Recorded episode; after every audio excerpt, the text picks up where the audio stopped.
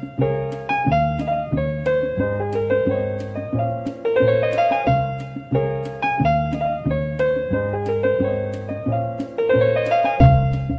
and welcome to our podcast. We are the Kinotomic, a movie podcast that bridges the cine nostalgia of the golden age of Hollywood with the explosive modernity of contemporary cinema. I am your host Danny, and with me, as always, is my co-host Nick. Hello. Thank you for joining us again today for another conversation about some of our favorite films. Please don't forget to follow us, follow us on Twitter at Kinotomic. We are also open for abuse, adulation, and everything in between at kinotomic at gmail.com. So today we are sort of. What's the theme today again, Nick? I think this I is think what you, this is one of your babies. I think. Yeah, yeah. So it was, it was like dealing with like how people deal with grief or how people deal with like Trauma. traumatic expe- yeah traumatic experiences um and it was basically I, I wouldn't say it was an excuse to get my film onto the podcast It was. but uh, yeah, it pretty much was um but yeah no we'll come I- to that in a, in a moment, I'm sure. yeah we'll, we'll we'll get to that in a minute um what if, if i mean in the in you know in the you know in the in the few days since we last recorded i don't know if you've you've, you've been to the cinema from what i can gather I have. I have. For the first time since before Christmas, I've actually been back to the cinema twice, two days in a row. I'm a free Okay. woman. well how how what what did you see and how how how did they go Um, so I went on Wednesday to see A Quiet Place 2, and because it was the first time being back at the cinema with an audience and everything, and being that A Quiet A Quiet Place is a sort of film that demands your absolute attention, and sometimes you even forget to breathe because you're so like in the moment. Especially the, I mean, the first the first film was very much like that, where I was stuck to my chair and I was afraid to move because I had to be quiet. The second one was um, quite similar, and I, it was still in the same vein. I, I don't know if you've seen it. uh, not yet no Um, I'm not going to spoil anything for you. It was, it was the fact that it's it's a it's a very well made film. Um, some hit and miss scenes here and there, bit soapy at times. Not as great as the first one, but the idea of I think the euphoria of being back at the cinema made it all the better. So it made it like a really really brilliant experience for me. So it's not as much the film, but the whole experience. So it, I think I'm a bit biased in, in having liked it as much as I did. yeah And last night I went to see The Father because, um, you know, I wanted to see something that was kind of released quite um, awarded at the Oscars, and I'm a big fan of Olivia Colman and Anthony, um, Anthony Hopkins. And it was a brilliant film, very well made, very interesting ideas, um, incredibly well acted by everybody, everybody. Um, nice cameo from Mark Gatiss. Um, yeah, a very well written, um, executed. Definitely recommend, but it's very, very dramatic and quite a downer. My friend um, cried. so, yeah, I would definitely recommend it, but it's very dramatic. It's it's quite emotional. Was do you think that anthony hopkins because you you saw He deserved it. um, He deserved it. Ma- I, I saw yeah. Rainey Black's bottom. that's yeah that was the question i was going to ask yes, and I actually discussed it with my friend last night, and I'm like, I know he should have. Uh, no, I think it was well deserved that that Anthony Hopkins got the Oscar instead because he. I mean, I was just thinking about it because Anthony Hopkins is 83 years old, and to be so lucid at 83 as to create a performance so multi-layered and so emotional of someone with with dementia with uh, with, with a you know mental condition oh my god it was mind-blowing brilliant brilliant performance deserves all the accolades Okay. Okay. No, no, I was I was I was curious as to that question because it was something me and me and Max were talking about on the podcast. Um, I actually think we were talking about it on the on the Lost episode, um, which hopefully is going to see the light of day. Um, yeah, we were talking about um Oscar performances and stuff, and you know we weren't too sure how because we hadn't seen the father and and and you know we couldn't really say whether it was you know we couldn't really form an opinion on whether you know because that was the big controversy of the night. We'll say controversy, but that was the whole thing yes. about the night, wasn't it? It was yes. like the narrative was leaning towards giving you know Chadwick, Chadwick his Oscar, and it didn't happen, and and that and the film just the end the event just kind of ended after that point. Yeah. So um, yeah, it's it's difficult because I think had it not been for me having to leave and not talk about the Oscars because we were remember we were thinking of doing an Oscar special episode, which yes, never we will, materialized. We will do one one day. We will do one. We one will day. do one one day, and I had like a, li- a full list of, of of wrongs that the Oscars did, um, which is you know long list. Um, yeah, it, it was it was going to make our Gone with the Wind episode seem like a, a short, you know, a short in comparison. Like a yeah, a, a moment. Yeah. Um, yeah. But because they've always done this kind of consolation prize thing or like lifetime achievement prize. So, for instance, Al Pacino got an Oscar for Best Actor for Scent of a Woman, and I'm not saying that performance wasn't great, but it wasn't his best, and his only Oscar is for that. Uh, although it feels like his only his Oscar was for all the work that he'd done up to that point. So I think the the the Oscars, the Academy could have said could could have done the same thing for Chadwick Boseman, given that he was dead, and they could have been like, okay, we're going to give him a, an award because he's not going to be with, he's not going to do anything ever again. He's not going to yeah. win another one. Um, but in terms of deserve, I do think Anthony Hopkins d- deserved it. Okay. Okay. Could I've uh, yeah, it's it is on my list of films to watch. Um, that is for certain. Um, it was based um, on a um, play, a French play, um, Le Père, written by Florian Zeller in 2012, and he adapted it. He started, I think, he started adapting it in 2017, and he wrote it, the adaptation, the film adaptation, with Anthony Hopkins in mind, and had Hopkins uh, declined to play the role, it wouldn't have been made. And it's it's quite theatrical. Ma Rainey Black Bottom, funnily enough, is also I think based on a play, and it's quite theatrical in that there's there's very static settings in a room and where people talk. Um, and the father has that in common with Ma Rainey. Um, and it's it's a good it's a good way of having the the sort of giving the actors time, uh, sort of their moment to shine uh, and space to sort of flex their muscles, so to speak. It's not an action film. It's something quite personal and, and very like, you know, sometimes confining because it's just like it's like a play filmed. Yeah.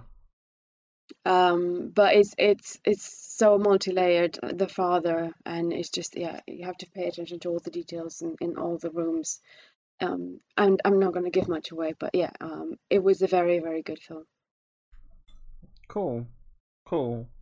Um, yeah, I mean, I, I yeah, I said it's it's it is definitely something I'm I'm looking forward to watching. Um, I I think from what I gather from talking you you just speaking just now and from everybody else, I have to kind of emotionally prepare myself for it. So um, yeah, yeah I think you're gonna cry.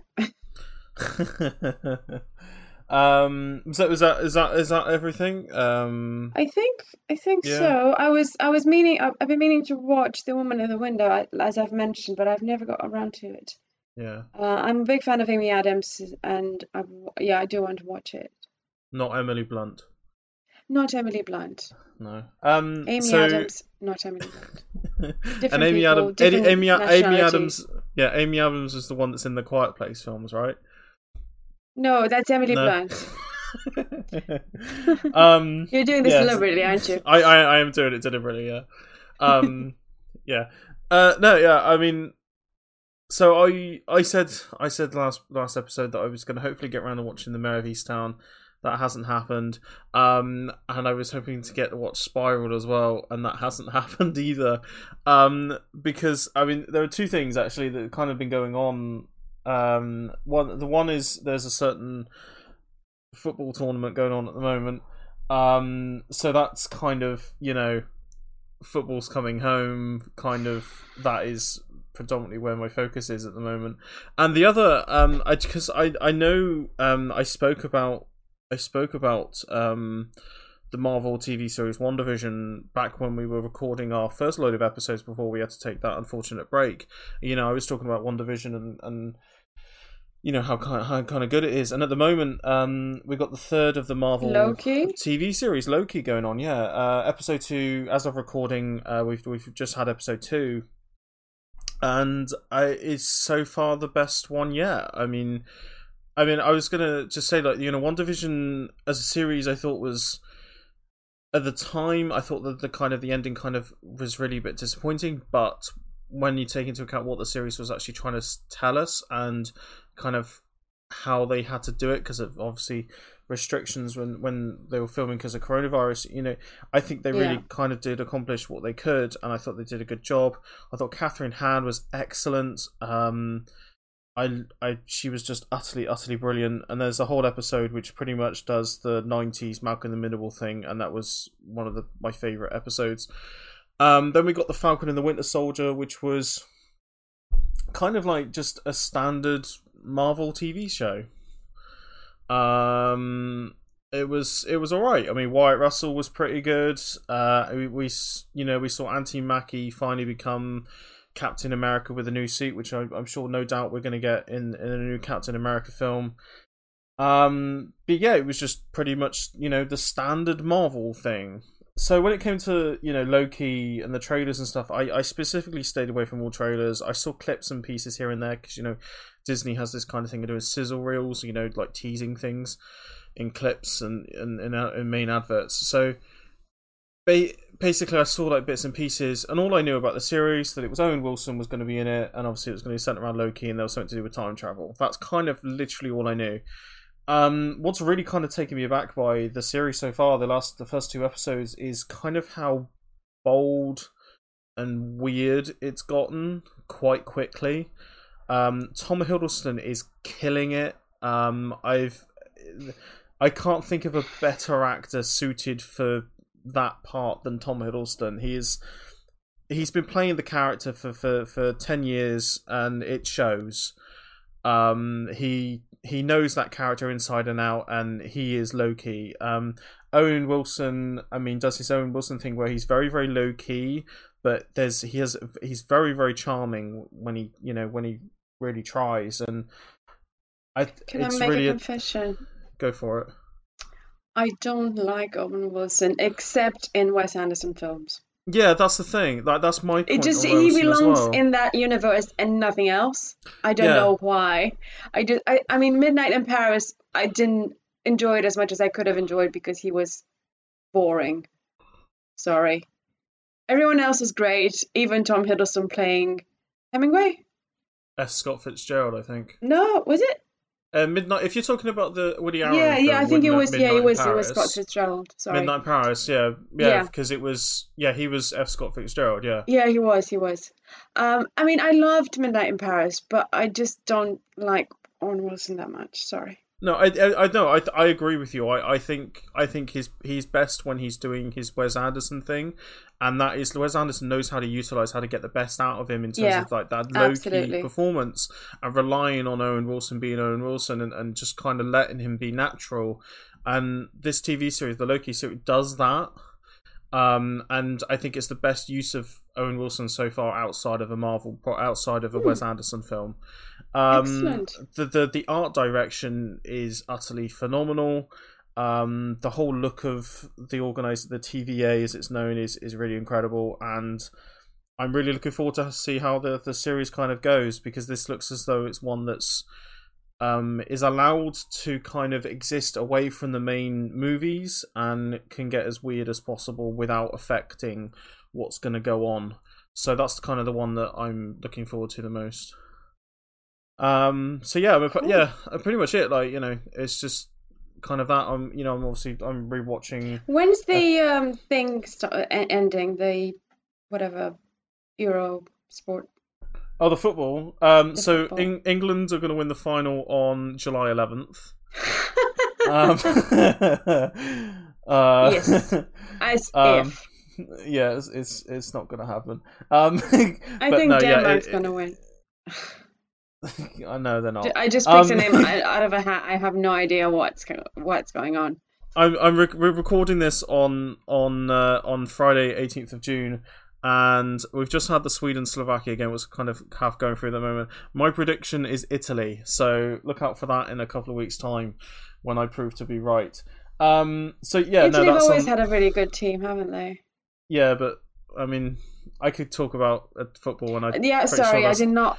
I do You- not you- want to open that. Yeah, door. no, yeah, you- you, really don't want to open that door. You really don't. It's bad enough when I start talking about Marvel. You want to add football on top of that? No, I don't know what I was thinking. anyway, yeah. So um, that's on the 11th of June, uh, 11th of July. So um, in the meantime, you know, uh, there's uh, Black Widow's coming out, and we got you know Fast and Furious Nine. Um, I saw the trailer last night and I was not impressed. And I was I saw the trailer for Black Widow and I do want to see it. And I do I, I want to see it mostly because I want to understand how Rachel Weisz can be Natasha's mother. I want to know, I want to understand why, how is that possible? Um, and of course, it's like the, you know, if you've got Florence Pugh and you've got um, Scarlett Johansson and, and Rachel Weisz, so what can go wrong? I mean, it's yeah. I mean, I'm I'm just I'm I'm just looking forward to seeing Florence Pugh in, in a Marvel movie. So yeah, um, should we should we should we go on to our thing? I mean, we're going to be talking about comics in a bit in a minute, comic movies in a minute yes, anyway. we so are.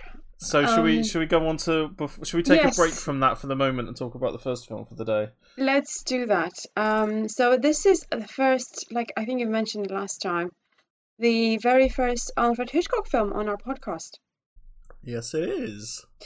And I have to, a disclaimer, I have to say that this wouldn't have been my first choice for a first Hitchcock film, but I think it's one of the few films that you have not had not seen, correct? I mean, I've seen the major ones. Put it that You way. have, yeah. Um, but you have you haven't seen Rebecca. I haven't. No. So- but- No, yeah. so we have to have that on that the will podcast. happen. Yeah, yeah. That That that is will on the happen. list. Good. And so this is a Spellbound from 1945, a film noir mystery. And here is a quick synopsis. A psychiatrist protects the identity of an amnesia patient accused of murder while attempting to recover his memory. So what what did you think of, of Spellbound? I mean, okay. So a, quick question: What would, apart from Rebecca, what would have been like a Hitchcock film you would have wanted to, to kind of talk about out of curiosity? Um, ooh, well, Vertigo, of course. Rope. Yeah, Rope. Um, mm, Rear Window, yeah, um, which you've seen. Yeah. Just ignore ignore the fact that about you know ones that I've seen. Just like the I, what, what I can But, assume yeah. is like there are Hitchcock films that you would want to discuss before we get to Spellbound. Yeah, so I would have, I would have chose like my, my favorite one is Rebecca. Yeah, Uh, I can watch it over and over again. Um, but there's so many, there's so many good ones. A friend of mine was, I was talking to to, to her about um him, and she was like, I don't like him. I think he's boring and sexist.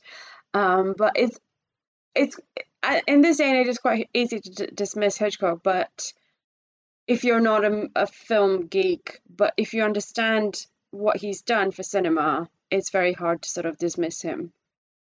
yeah, Do, do you know what I mean?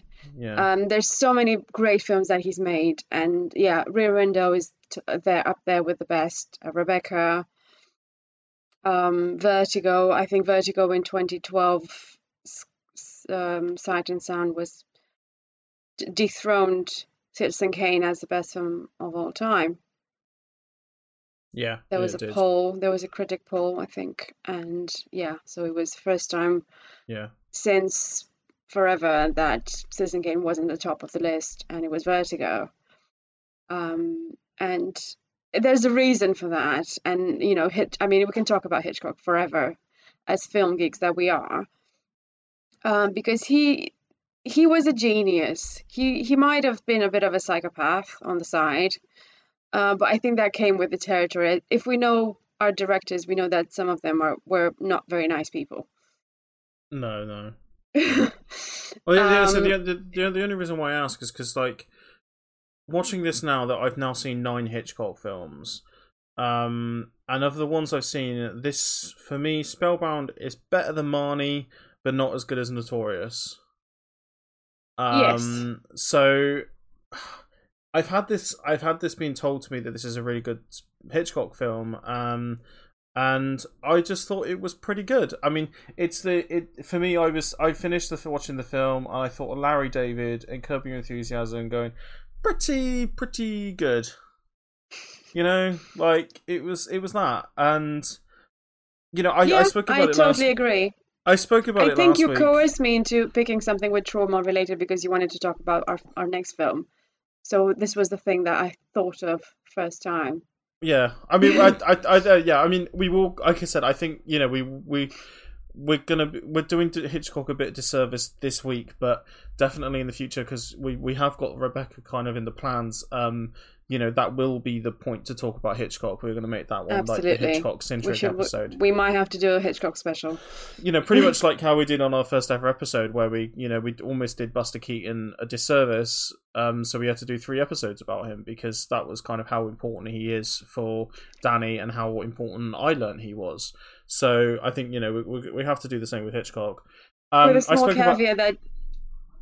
A small caveat that Buster Keaton was a lovely person in real life, and Yes, Alfred Hitchcock was. was a bit of a psychopath. yeah yeah. Um, that I mean, I spoke about it last week. Um, Shadow of a Doubt is perhaps my favorite Hitchcock film. It's like the one Yeah. I saw. I think it's the second. I think it was the second one I ever saw. Um, because I saw Vertigo first, and then I saw Shadow of a Doubt. Um, and the reason I saw Shadow of a Doubt was because it was cited in many many interviews with Park Chan Wook as the main inspiration for his film Stoker, which is a, an astonishing film that nobody talks about. Um, I, and I- the one with uh, Matthew Goode yeah, Mia Wasikowska. and Nicole Kidman. Uh, Mia Yeah. Wasikowska, yeah. Oh, Yeah. I've seen that. I thought that was really good. yeah, really good film. Excellent. Yeah, it, it's a beautiful, beautiful film, and, and nobody talks about it, and it owes a lot yeah, to I think Shadow it just dropped under the radar. Yeah. yeah, I can see how that sort of can tie into the Shadow of the Doubt scenario. Yeah. Um, and then you know, I think, I mean, I, I do, I, I see the value. I do really do understand the value of Vertigo. It is like you know a five star film I've ever seen. One Psycho obviously is incredible. I really, really like North by Northwest. Um, and Rear Window is also, in my opinion, a fucking masterpiece. Now, when it came to watching Spellbound, it was a case of I heard this. I heard really, really good things from other people talk about. Oh, Spellbound's really, really good, and I was kind of almost taken aback. I mean, Ingrid Bergman's pretty good. Gregory Peck is pretty good. The direction's pretty good, and the plot is pretty good. Um, there's, you know, this weird as fuck dream sequence, which from remembering from somewhere was was done by Salvador Dali, and that's Yep. pretty memorable. Then you got the music from composer uh, Miklos uh, Rózsa, I think is how you spell his name, and that is kind of the that was my main takeaway from the film was like the film's pretty pretty good, but the music was so much better than the film does. You know, so much better than that. If that made any sense. Um, I thought the film's portrayal of psychoanalysis was quite positive, especially considering you know the year it came out. Um, what was the? We spoke about another film that had psychoanalysis in it, didn't we? In season one, or am I thinking of something else? I I'm probably thinking of something else. Um, I mean, I'm probably thinking I'm sure we have. I'm sure we did. I'm, I'm sure we did speak about it, but I, off the top of my head, I can't pinpoint. Yeah, I can't remember either. one. Um, but yeah, I mean, 1945 when this came out. Um, yeah, I mean, it's pretty positive. I thought. I felt that the the film's twists and turns and kind of the exploration of the psychological torment and how like you see the effects on the human mind. I thought were pretty well portrayed by Gregory Peck. I did think he was a tad miscast. Hmm. Um, it didn't like a points. You know that the kind of I didn't firmly believe, and that's probably because of intertext. You know, ref, you know intertextual knowledge that you know he he is Atticus. Um, that is really plays on my mind when I see Gregory Peck, but you know, when I look, I look at him and I think Oh. I can't see him murdering anybody. You know what I was. Have you seen Duel in the Sun?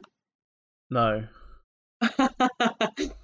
Because that's the. I'm not going to do any spoilers for you, but Duel in the Sun, I think, was one of the favorite films of um, Martin Scorsese, and he mentions it quite re- quite often uh, as one of the early memories of childhood, having going to the cinema and watching Duel in the Sun. And um, just to say that in Duel in the Sun, Gregory Peck does not play a nice guy, and I think Duel in the Sun was around the same time as Spell- Spellbound was made. So I was watching Spellbound and I was thinking of Duel in the Sun, Sun um, not uh, um, of um, To Kill a Mockingbird, um, because I do like Gregory Peck. I think he's a really good actor. Um, but I understand how wh- where you're coming from in terms of seeing him miscast because he can't be a murderer, but he isn't a murderer in this, and that's what that because he, he's a good guy. He's still a good guy. Yeah, but I, I just, I don't know. There was, there was a shot when like he was drinking a glass of, I think it was milk or something, and he was talking to the the doctor, and the the the, the camera was head on, and for for for quite a long for quite a bit, I was thinking, was looking at it, thinking, it looks like a young, it looks like Anthony Perkins, you know, Yes, it's like a yes, proto Anthony. Perkins. Yes, Um, he did so- some angles. He looked very much like Anthony Perkins. Yeah, he did. Um, uh, yeah, so I, I thought I thought he did all right. I, if I thought you know he was a bit miscast, um, and I thought Ingrid Bergman, I thought she did. Uh, I thought she did quite a good job. Um, in doing quite a lot of heavy lifting when it came to kind of keeping the explanations simple enough and for kind of showing the torment that you know one goes through when you see a loved one go through something like this. I thought she did a very very good job. Um, I mentioned Notorious. I think her performance in Notorious is so much more better in that than in Spellbound. Um, I wouldn't say so much better because it's the same Yeah. actors under the same direction. Um, but I kind of get what you mean. yeah, I, I yeah. I mean, I guess I just. I just thought the film was just pretty good. Like I, I don't really have much more else to say than that. I mean, I, I thought the, the dream sequence was quite was really really interesting, and seeing that in, in a in a film of this era is, and uh, the fact that this was a a, a, a an American, you know, Yeah, Hollywood film of the time is quite surprising. Um, you know, it it's it, it was quite surprising, and, and you know, it's probably the most memorable thing. And I, I said I really, really, really enjoyed the music, but yeah. The, but the, the film, music I won just an thought the Oscar, film. the only Oscar, um, Oh, best Yeah. best score. I thought, you know, I, th- I thought the film was, was pretty good. I just, you know, the the plot and the way the twists and turns, like the general thriller plot. I mean, it was, I mean, it's kind of predictable, um, and it it just, I don't know, I don't know. It just, it just, I just thought it was a pretty good Hitchcock film, if that made sense. That makes sense. Cool. Um, so yeah, just a few notes on on the production. Um, the the dream sequence was indeed uh, designed um, by Salvador Dali um, because Alfred Hitchcock was a big admirer of his work, and he realized that no one understood the dream imagery better. And the whole idea of of the film um, was kind of a brainchild of producer David O. Selznick, who wanted um, the, the film to be based on his experiences in psychotherapy. Uh, he even brought his psychotherapist on the set to be a technical advisor. And um, you can imagine that the psychotherapist trying to sort of read into all the scenes and multi-layer everything and mul- super analyze everything. And then once it, there was an um, argument with Alfred Hitchcock on the workings of, of therapy, and Hitchcock responded like, "My dear, it's only a movie." Um, I can imagine that the psychotherapist wanted to be as thorough as possible on his um, sort of field, but Alfred Hitchcock was like, "Just leave me alone. Do, let me do my my stuff." So, I mean, I haven't, I don't know that much of a psychotherapy to to see how accurate the sort of analysis was. Uh, but Alfred Hitchcock referred to it movie as quote just another manhunt wrapped in wrapped up in pseudo pseudo psychoanalysis and um, funny that you said that you felt that Gregory Peck was miscast because Alfred Hitchcock was disappointed with the limits of Gregory Peck's facial expression. And I uh, found a quote by Gregory Peck saying, quote, I couldn't produce the facial expressions that Hitch wanted. I didn't have that facility. He already had a preconception of what the expression ought to be on your face. He planned that as carefully as the camera angles. Hitchcock was an outside fellow, and I had the Stanislavski training from the neighborhood playhouse, which means you work from the inside. End quote. So I think there was a bit of um, you know friction there between what Hitchcock wanted to portray on the camera and what Gregory Peck was able to do, which is probably why you you, you feel a bit miscast. Um, so yeah, um, I, I, I'm glad that you liked the music, and I might recommend there's another film released in the same year, and I actually wrote a, an, an article about it, um, not directed by um, Hitchcock directed. It's a film noirish, directed by Billy Wilder. Um, the the long the Lost Weekend. Oh right, you've seen okay. it. I've not seen that, but that is that I know of. I definitely know that because yeah. You know, so Milos yeah. Milos Rózsa um, scored that film too using the theremin, uh, and it's again very effective um, score, very brilliant um, addition to this sort of narrative. And I wrote a link, quite a lengthy article on it. If um, I will link to it in the show notes um, if you want to peruse that. And um, funny thing about um, the script, there was the early versions of the script used the words sex menace, frustration, libido, and tomcat um, in scenes involving the, the character of Mary Car- Carmichael, the, the lady at the beginning, the patient at the beginning, if, if you remember. Oh, the, the, the, the, scratching woman. Yeah, the scratching woman. Um, but because of um, the production code, they um, they had to eliminate those words because the Joseph Breen didn't want to have them in.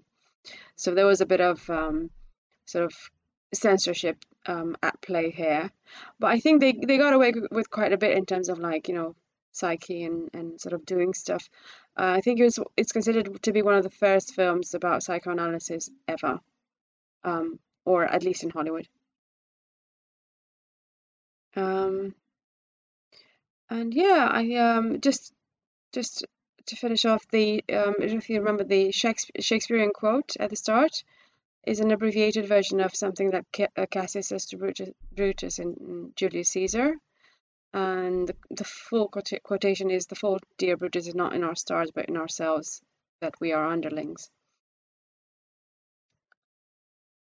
Oh, yeah. I do, yeah, no, yeah. I remember that now, yeah. Yeah.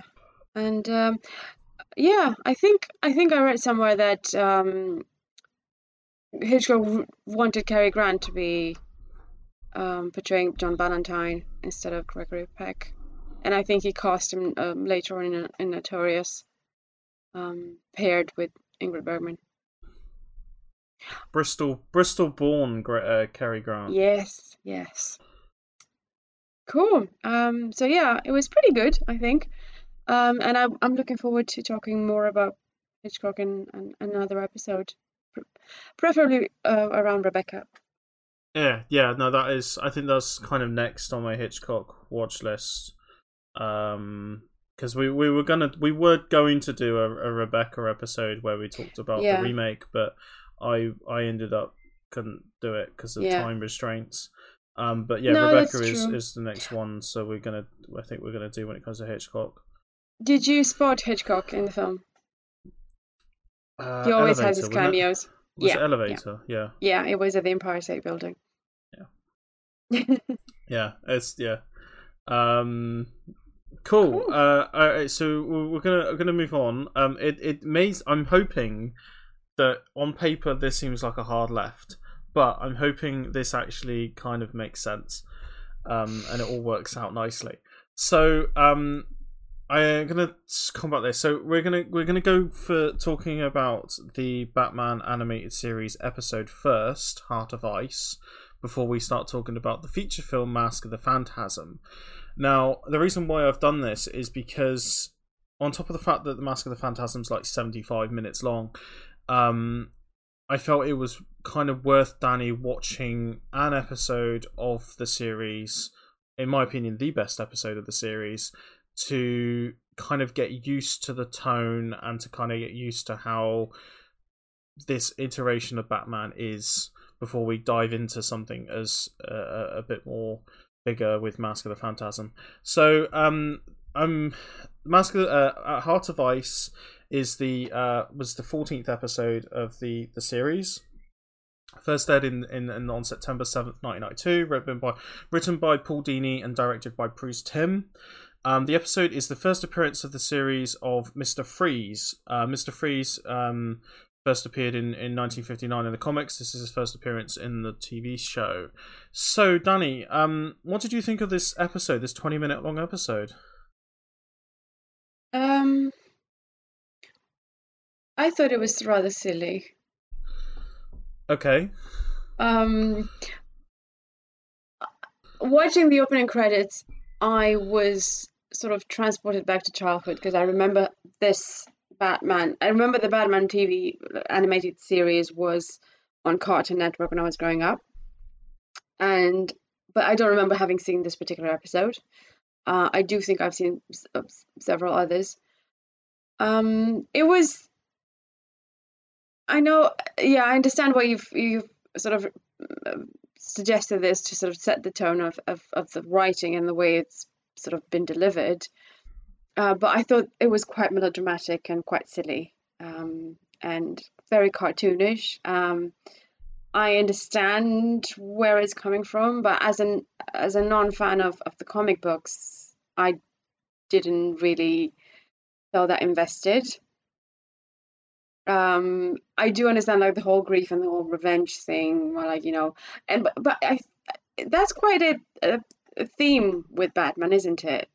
There's all the all the villains, most of the villains anyway, have had a trauma in the past, and then they have to sort of come back as monsters to avenge their loved ones somehow.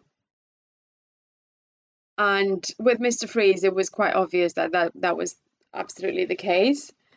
Um, I love the music, uh, like the opening credits music is brilliant. Um, but the rest of it was just like, I don't know, it's just so formulaic. I mean, you know that Batman's going to show up at the exact moment that he needs to show up and not a second too soon.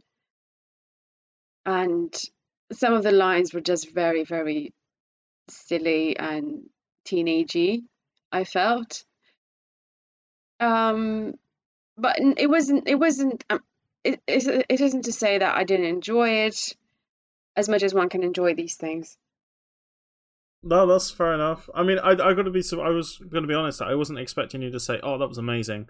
Um, uh, so the the the so one of the main reasons was I was choosing this is because um, it is it is the it, it won it won a daytime Emmy award for outstanding writing in an animated program. Um, it is Oh. widely considered as one of the best episodes of the TV series. Um, and that is predominantly the the reason predominantly for that is because the character of Mister Freeze originally in the comic books was just a laughing stock. He was just a guy with an ice gun. That was it. You know, he, he Mm. was not anybody. And he had a backstory seriously. here. Sorry. And here he gets a backstory. Here he gets a, a tragic backstory, um, something that motivates him, and this this this originated here in this episode, and then was carried forward. You know, we saw elements of it in the the Arnold Schwarzenegger portrayal of the character in, in Batman and Robin. Um, and this was a recurring thing through this, the animated series. Um, they would do they would do different things to the original source material, which would then influence later adaptations of the character. Um, the most famous example being the introduction of the creation of Joker's sidekick Harley Quinn. Um, was originally came from the Batman the animated series, um, Mhm. and then was proved to be so popular that they put her into the comics, and then you know she kind of took off from there, and now she's played by Margot Robbie in in the Suicide Squad films. So yeah, um, this episode was was was uh, is is in my is so good in my opinion. I mean, when you view it through the lens of this is a kids TV series, I think it really deals with some really deep themes. Um, and that kind of leads me on to Mask of the Phantasm. Um, this uh, this film came uh, was released in 1993, directed by Bruce Timm and Eric Radomski, who were the uh, creators of Batman the animated series. Um, voicing Batman is Kevin Conroy. Um, gonna got a brief synopsis here. Um, Andrea Beaumont strolls back into town, rekindling an old romance with Bruce Wayne. At the same time, Batman is, is mistaken for a masked vigilante assassin who has begun systematically eliminating Gotham's crime bosses. Now on the run, Batman must solve the mystery while navigating his relationship with Andrea. So, Danny, what did you think of Batman: Mask of the Phantasm? Um, again, great opening credits, great music. Um, yeah, I, I don't know. I find it, sorry, I, I have to say this. I find it quite difficult to get excited about this when I've seen like live action directed by Christopher Nolan films. You know, um, and you know that I'm, I'm, I'm not gonna, you know, I'm not someone who dismisses something because I'm not a big fan of it. Um, and I'm not a big fan of, of comic books or animation. Um, but that isn't to say I'm not enjoying them. Um, but it's just that it's not my preferred genre. And um, it was okay. Um, I understand the the sort of artistry behind it, and I found some some good subtleties and a good character build at times, but I found it quite predictable. Um, I do think it was a bit more enjoyable than I'll just give you credit that I I do think it was a bit more enjoyable than I had expected.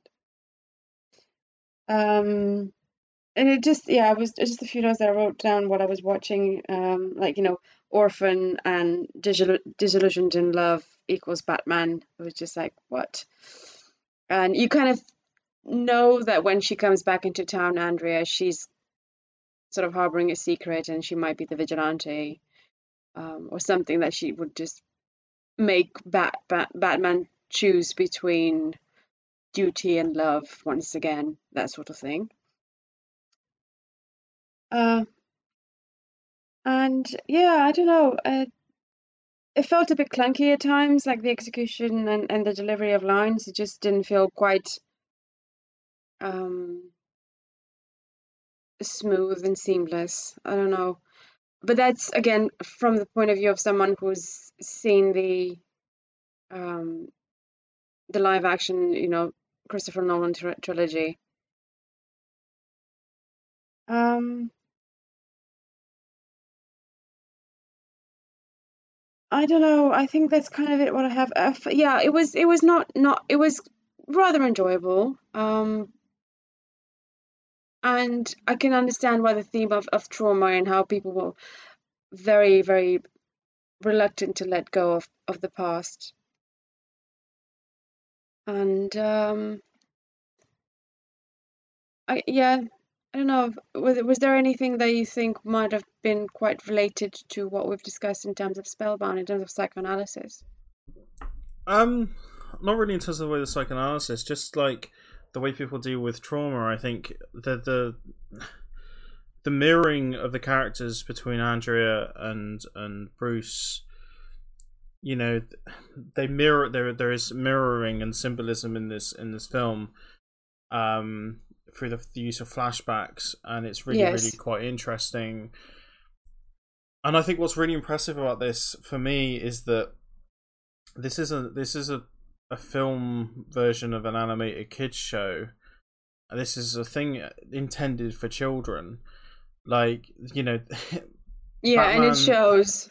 I think in in well, ways. I, I think I think I think you're right. It does show, but I think when you when you look at some of the other stuff that's out there, or especially at the time, and you think about I don't know if you remember, but you had the, the animated X Men cartoon or the animated Spider Man cartoon or you yeah. know, like they they're so obviously for children. Like I love the Spider-Man animated series and the X-Men show, but like there is nothing in there that's predominantly like okay, this actually quite deep when you start thinking about it.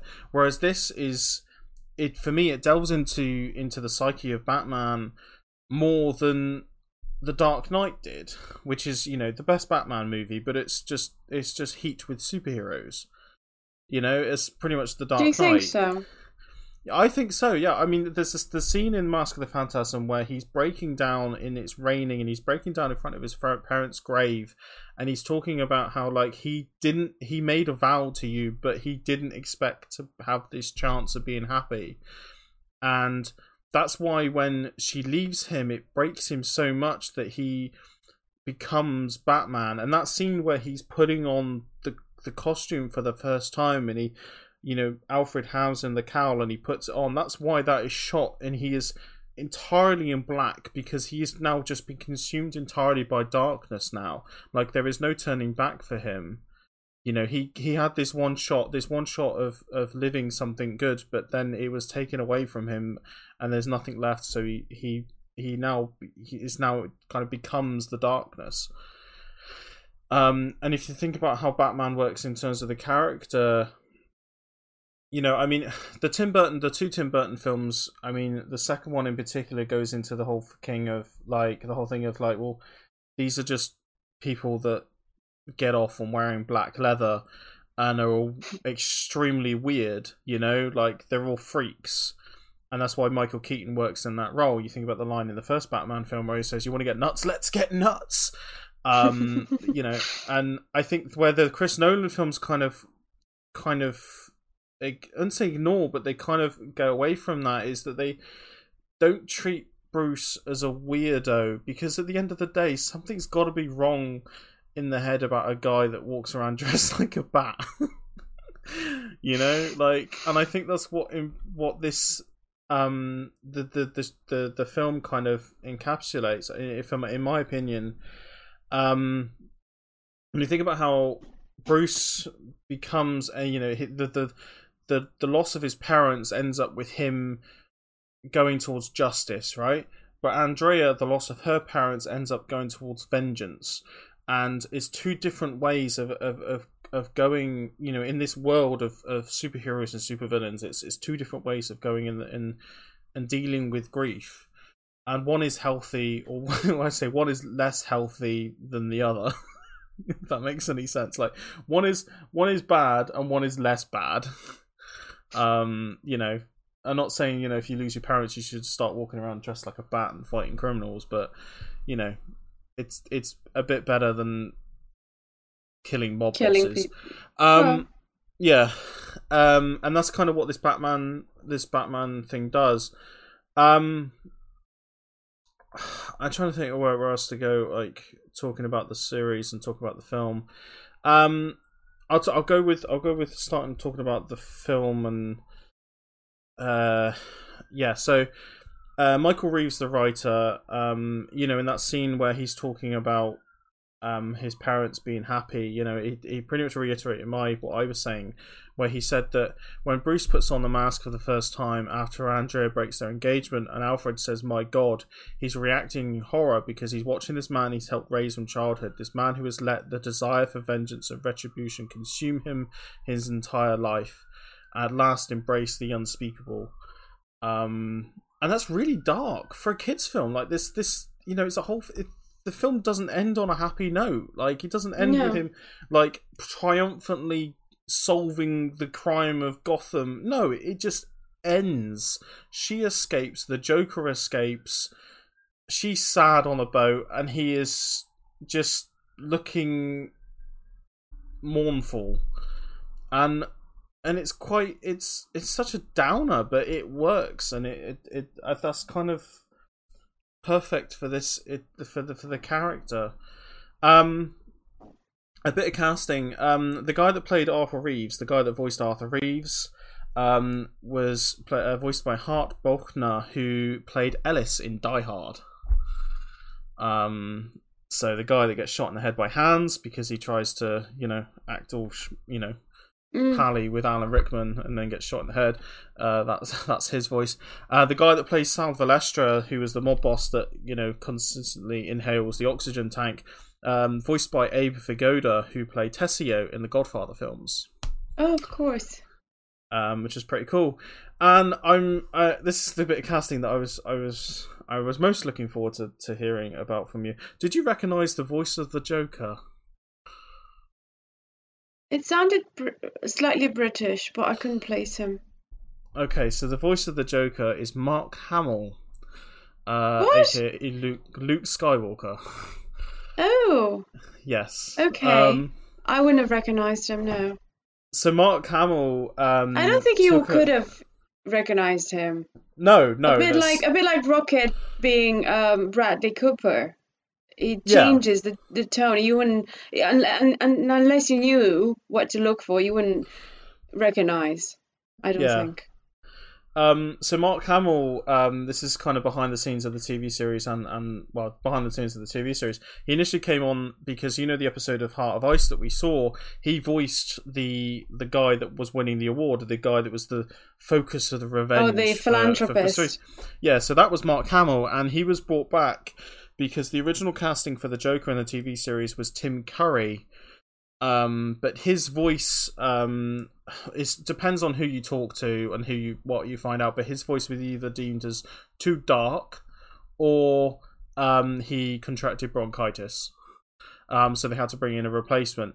So that would be Mark Hamill, and he was brought in, and he was much the only note he was given was "Don't do Nicholson," because hmm you know this was just after the Tim Burton film, Yeah. and he was basically told don't do Nicholson.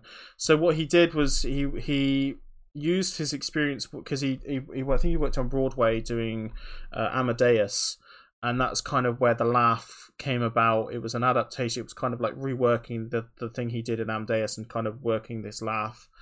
Um, and it it's his his voice and his the way he does the Joker is the best version of the Joker, um, in my opinion. Don't get me wrong; I think Heath Ledger's is is, is astonishing, and as time goes on, there is you know I, I become more and more appreciative of what he did, especially when you look at other people doing it.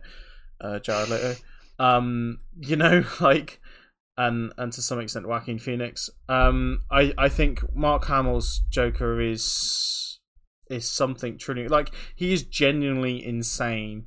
Um and you know the whole world's fair is blowing up at the end and he just laughs maniacally because he knows it's the end and he's just But it's not, though, is it?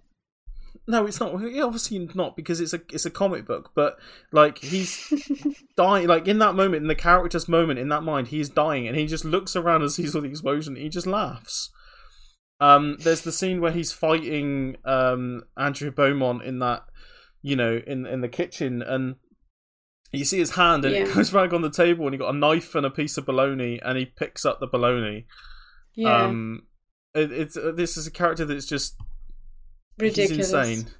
And Yeah. he kind of it, it, it works. It works so well. Um, he gets he gets some really great lines. Um, but I think the great the best line in the in the in the film is when um, Batman turns to Andrea and says, "Oh, do you let your father always control you?" And she turns around and says, "As far as I'm concerned, the only person in this room controlled by my parents is you." and Yeah, I was like, the oh, s- burn. the sickest bird you'll ever hear thrown at Batman.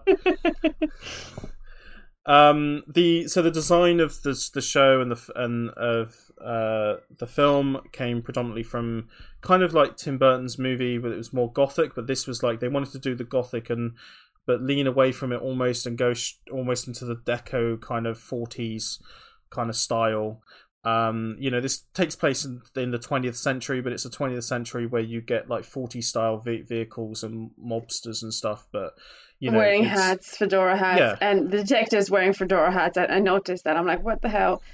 yeah Did you? Yeah, Um, there was a detective wearing a fedora hat and a, and a trench coat, and I'm like, hey, yeah i mean it, it but looks it's cool comic It book, really- so everything really go, anything cool. goes. Um, yeah. So, uh, the backgrounds um of the basically the way basically backgrounds of animated shows were done on white paper. This was the first one that did it. Well, the first major one that did it on black paper. So everything was done on black paper. Um, so this was a show that was in darkness from the offset, and it looks so good. Um, no, yeah, the the graphics are incredible. Yeah, it is the art. The art design is is is truly truly astonishing. Um, in terms of uh, uh, reception to the film, um, it didn't it didn't do very well in the box office because at the last minute it was initially intended to just go straight to VHS. At the time, you know, if you remember VHS, um, I do. But the Warner Brothers, being Warner Brothers, decided at the last moment, you know, in terms of production, that they wanted to stick it straight to theaters. Um, and although they kind of allowed the budget and t- you know timing to kind of fit that, um, they the marketing just didn't happen. So it made you know it, it, it was like one one and a half thousand cinemas in, in the US and, and just on Christmas in 1993, um, and it made like five million across its domestic box box office intake. And you think about the fact that this is a Batman film, you know, you've come off the heels of Batman and Batman Returns. This should be doing good money. That is truly, truly astonishingly bad, and that's because of Warner Brothers just not doing anything in terms of marketing. Um, which is not the first time that they've they've not the first time that they will do such a thing to an animated movie. Um, Siskel and Ebert, um, in one of their you know uh, episodes of At the Movies, they reviewed the film um, when it came out on home video, and they said that uh, this is uh, Siskel that said this. He said the animated feature was made in 1993, and Roger and I never reviewed it. And as far as I'm concerned, we made a mistake because it's terrific. I enjoyed it more than the current Batman picture that's in theaters, which was Batman Forever. I got completely involved in it. Uh, Ebert went on and he said, "It's interesting here that the, what they really did. They really did have a story, more of a story than than the live action movies. The characters have feelings and have motivations." and like Siskel but yeah, I mean, I think they kind of have a point. Like the you think about, especially with Batman Forever, you know, Val Kilmer's Batman. There's nothing there to him. That film is just all about Jim Carrey and and yeah. Tommy Lee Jones. Um, yeah, and I think it was I, I really liked Batman Forever. Yeah, because of yeah. Jim Carrey and Tommy Lee. I mean, yeah, the, the, I think that's that's the thing about Batman, isn't it? He he was it's just the rogues boring. gallery, isn't it? It's the villains. Yeah, like it's the villains. You don't see a Batman film for, for Batman. You go see a Batman film for the villains. But uh, yeah. that, and I I think that's why Mask of the Phantasm over the years has kind of gained a bit more of a appreciation with a Blu-ray release and you know people rewatching it. And all of a sudden just going, hang on a minute, a Batman movie can actually be about Batman and actually be uh, interesting and actually dive into what makes the character work and what makes the character tick. And you have an interesting villain that's a mirror alongside that. And for some reason you don't even advertise the fact that the the biggest villain of all time is in this movie and he yeah i was shocked through. when i saw him yeah he just rocks out of nowhere i was like oh hello yeah and i didn't expect yeah. to see you here yeah and the yeah it, it, for me it, for me it works um, the film is widely considered as one of the best animated movies, um, superhero animated movies in particular. Um, I think it's definitely alongside Spider Man Into the Spider Verse, which we spoke about on this podcast, in my opinion. Really. I prefer the Spider Man. Yeah, yeah, yeah. I, I remember you liking that a lot more. I did like it. I did like it a lot more. Uh, maybe I should give this another chance because um, like I said, it. I remember watching the t- the the Batman animated series when I was growing up, but and I I enjoyed them. Um, so maybe I should give this another chance and having taken in what you've said and analyze it a bit more. I think I um, think yeah I think I think it's not just you that needs to do. Or maybe I'm say needs to do this, but I don't think you that it's just you that has needs to. I wouldn't say need, but could watch it with a different frame of mind if that makes any yeah, sense. I think I think I just I just got sort of sidetracked by the by the sort of cheesy dialogue at times because it was quite silly. Yeah. Um, and I felt it felt a bit clunky at times, especially when um that scene where Batman goes to uh, Andrea's house and she mm, sort of starts to cry all, all, all of a sudden, like out of nowhere. She sort of has a drink in her hand, just drops the drink and just fumbles on the bed and starts to cry, and I'm like, whoa, where's that coming from? It just felt a bit like quite like she was supposed to be quite this this sort of seductress woman, and then she just falls to pieces. Yeah, yeah. I mean, I I think that the the, the film. I think when you when you you need to view it with that lens of it's a kids movie, so it needs to Yeah. work for children. But if you start viewing it with that lens, you've got to appreciate what it does away from that. It's like when people talk about Pixar films, where they say humor. Oh yeah, the Pixar films is not just for kids, and that's because of the jokes mainly. People were mostly talking about the jokes that kind of go over kids' heads.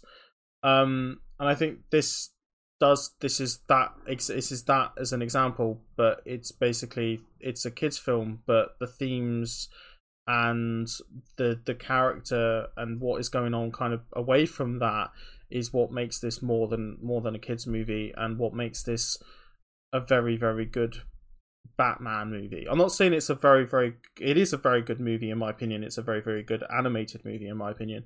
But on top of that it's it's it's the best I think it's the second best Batman movie in my opinion.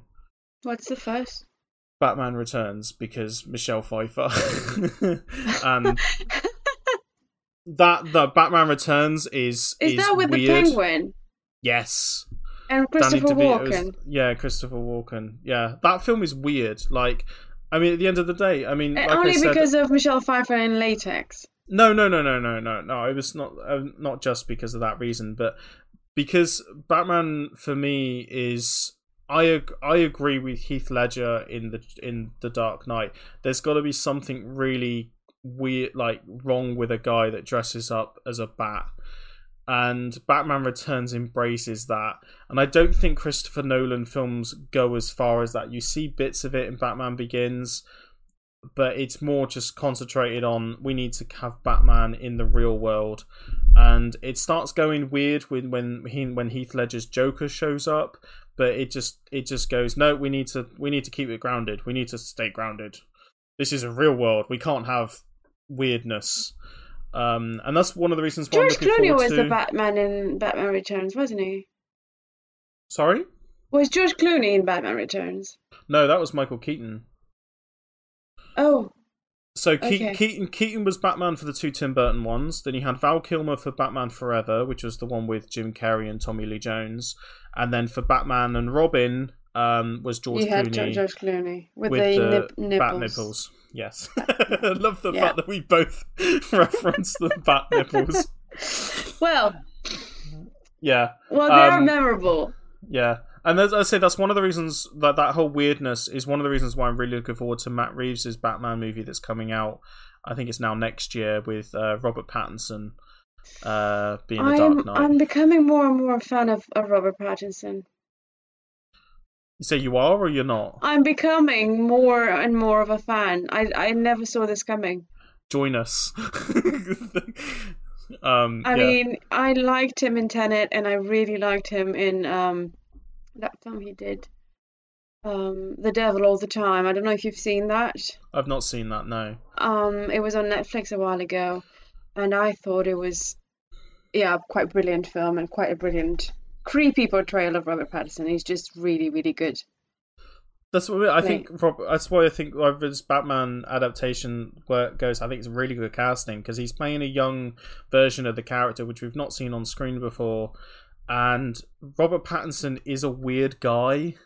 Yeah. Like anyway, he is a weird guy. Like you see interviews with him, and he's just weird. Um, so he he works as Bruce Wayne because at the end of the day, Robert Pattinson is astonishingly wealthy, but he is weird, and that's pretty much Bruce Wayne. like at the end I of the should look day, forward to that. um, and that film, you know, you're going to have Paul Dano as the Riddler. Uh, Jeffrey Wright Mm. is playing Commissioner Gordon. Um, I like Jeffrey Wright. and Andy Serkis is Alfred.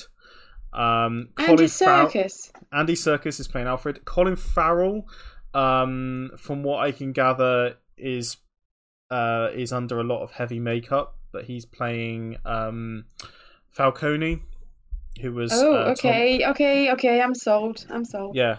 And it's also directed by Matt Reeves. We're talking Matt Reeves, who did Dawn of the Planet of the Apes and War for the Planet of the Apes. No, yeah, Okay. yeah. I think So- I've seen those, but a long time. I can't remember which one's which.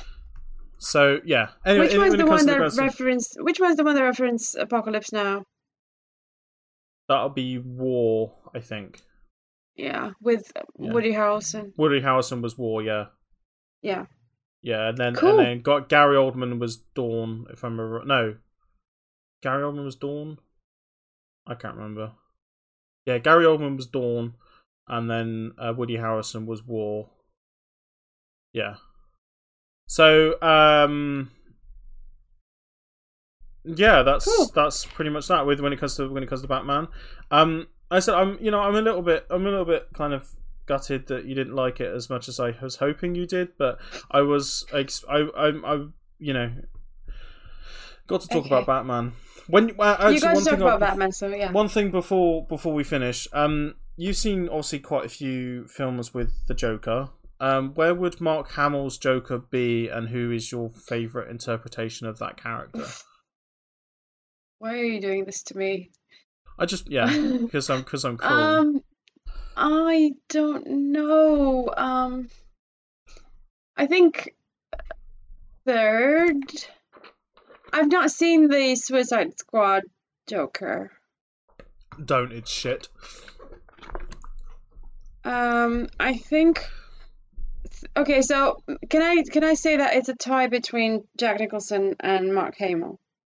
Yeah, and then number one, I'm assuming would be Heath, Heath, Ledger. of course. Yeah. And I I know you didn't like it, but I do love Joaquin Phoenix's performance. Aside from the film, the film was not great, but the performance alone was very very good. I found. No, fair enough. Fair enough. I will Um, take that. I will take that.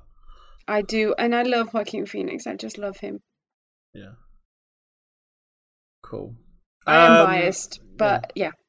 Yeah. So I, I think I think we've we've okay. I think Cool. we've, we've we've navigated that quite successfully. I think. okay, cool. Okay, so now you've got all you've got the comic books from out of your system for a while now. So Yeah. So we, we did we did Spider Man last season, and we've done Batman this season. Uh, I think next season's gonna have to be I don't know. Hellboy. I Just think with- about it carefully. Um, Blade Two. no, um, no. Um, so what have you got on for next week?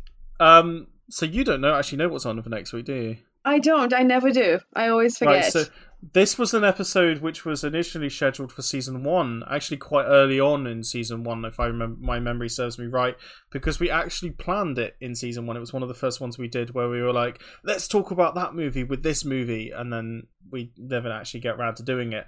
But here it is. So we are doing 1942's Cat People, directed by Jacques Tourneur. Um, starring Simone Simon. Is that how you say her name? Simone. Yeah. Simone Simon um, who we spoke about in La Bête Humaine, didn't we? yes. Yes, and Yes, we, we are did. doing that with uh, num- uh, year two thousand, uh, year two thousand's Ginger Snaps, directed by John Fawcett, um, starring Emily Perkins and Katharine Isabelle. Um, so it's kind of pretty obvious straight away what the theme of that movie's, what that episode's going to be like. Yeah. Um, be fun to watch. Looking forward to it. yeah so that would be cat people um we were, yeah don't worry we will we will stay we are, we have got a couple of other episodes after that which is obviously staying away from we're staying away from genre stuff so we've got some you know I, I, I don't know if I don't know if Danny's disappointed we're going into genre again the next week, but I'm not. no, No. that's no, it's good, it's good. So yeah, that's next week. Um, so with that in mind, Danny, where can we find you on the internet? You can find me on Twitter at Kina Joan, and my website is kinajoan.co.uk. Um, and you can find me on the internet. I'm on at Nicholas Chandler on Twitter, and my website is superatomovision.com. Um, don't forget you can email us on keenatomic at gmail.com. Um, I don't know what if what do we want to find out from our listeners this week? What's your favorite Joker? What's your favorite Joker? What's your favorite Batman as well? There we go. Very good. Yeah. Yeah, see, I'm, I'm asking the hard hitting questions. also, what's your favourite Hitchcock? There we go. yes. Because that's probably a bit more harder. what's your favourite Batman? Um, yeah, so that'll be that. That'll be that. Um, so, with that in mind, it's a goodbye and a thank you for listening from me. And a goodbye and a thank you for listening from me.